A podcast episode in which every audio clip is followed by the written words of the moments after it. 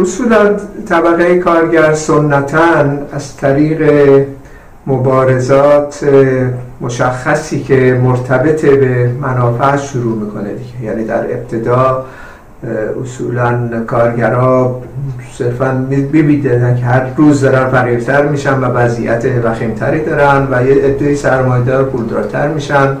و از این نقطه نظر شروع یه سری اقداماتی می‌کردن.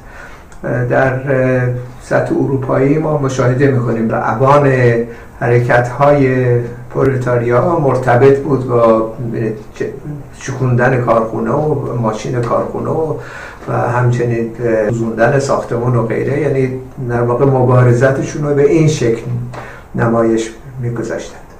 اما به تدریج اتحادیه کارگری بخش سنفی مبارزات رو سازمان دادن و پس از اونم در اوایل قرن بیستم ما شاهد احزاب سیاسی هستیم که در درون جنبش های کارگری به وجود اومد و احزاب کمونیستی و غیره که مرتبط بودن به این احزاب مارکسیستی کمک رسانی کردن که این احزاب در واقع شکل بگیرن و جنبه های سیاسی رو تقویت می‌کردن. بنابراین این کار عمومی سندیکالیستی اینجا یه تمایزی باید قائل بشیم بین فعالیت های سندیکالیستی با فعالیت های سیاسی. فعالیت سیاسی عموما فعالیت هایی بود که مسئله استثمار رو مطرح می‌کرد مسئله قدرت سیاسی رو مطرح می‌کرد و مسئله سازماندهی انقلاب.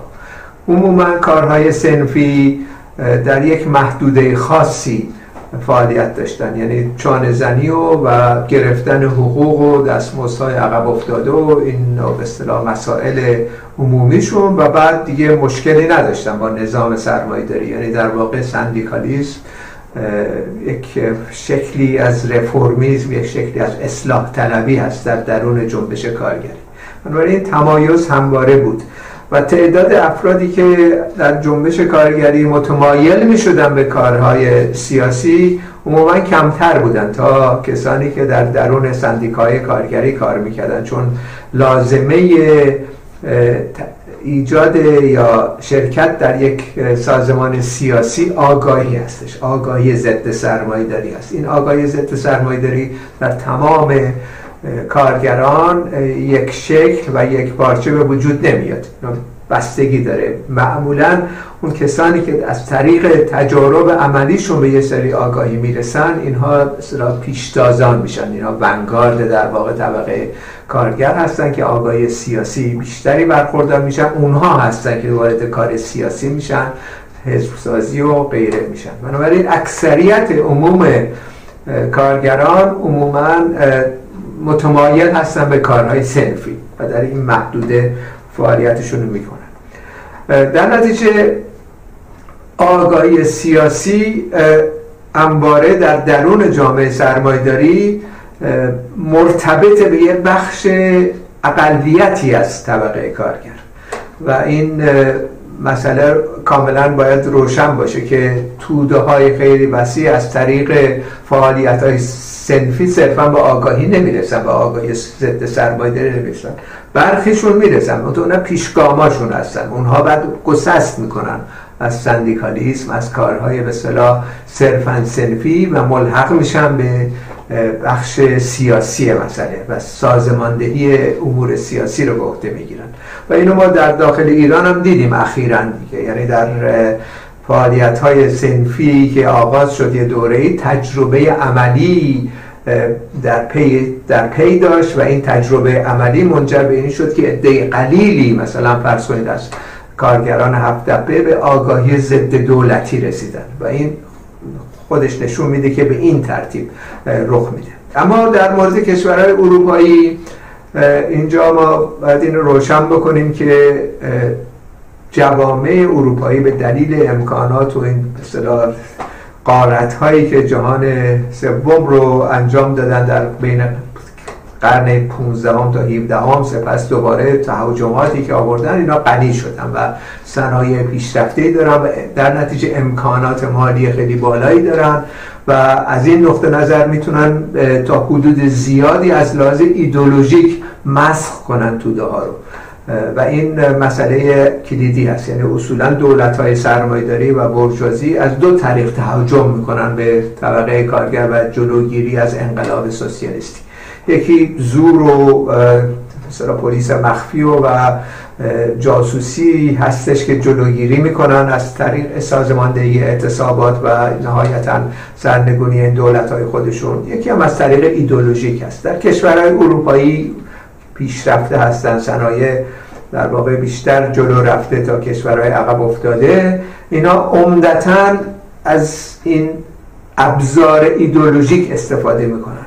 و طبقه کارگر رو فریب میدن. یعنی این ایدولوژی این آگاهی کاذب ایجاد می‌کنن. مثلا میگن دموکراسی است. بیاید شما رأی بدید. در صورتی که دموکراسی وجود نداره واقعیتش. اینه که دموکراسی برای قلیلی هستش. بقیه مسائلی که اینا وانمود می‌کنن دموکراسی هست.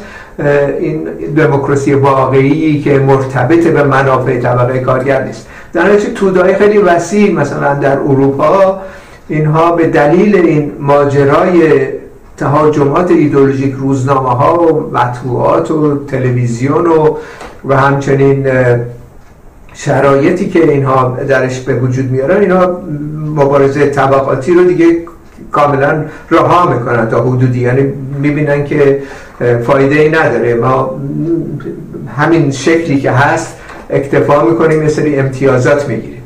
از طرف دیگه یه دلیلی که اصولا مبارزه طبقاتی به شکلی که در کشورهای جهان سوم رخ میده در این کشور الان نیستش این در واقع خیانتی بود که استالینیزم به جنبش کارگری در سطح جهانی کرد. یعنی در واقع ایجاد اختناق در روسیه و بعد سرکوب و بعد معامله با امپریالیسم و بعد سرمایه‌داری شدنش زمان گورباچوف به بعد. اینها در واقع یه حالتی ایجاد کردن که میگن خب سوسیالیسم اگر اینه اینه به اصطلاح نتایج سوسیالیسم. ما سوسیالیسم نخواستیم. اکتفا می‌کنیم با همین جامعه سرمایه داری. و یه مقداری در واقع کسانی که از پیشتازان هستن خلاف جریان دارن فعالیت می‌کنن. کارشون خیلی دشوارتر شده تا مثلا 50 60 سال پیش 70 سال پیش.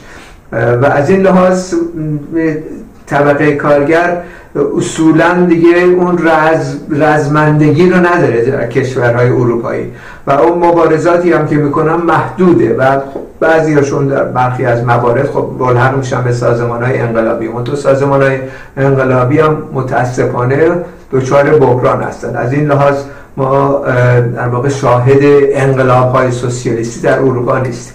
اما انقلاب های سوسیالیستی در اروپا زمانی تر میشه که اتفاقا در یکی از کشورهایی که حلقه ضعیف از انقلاب صورت بگیره. مثلا اگر انقلاب در ایران رخ بده ایران سوسیالیستی ایجاد باشه این مثل زمین لرزه به سراسر جهان انعکاس پیدا می‌کنه و یک روش جدیدی رو یک به انقلاب مشخصی رو مطرح می‌کنه که این خودش منجر به بالا رفتن آگاهی سوسیالیستی در این کشورها میشه.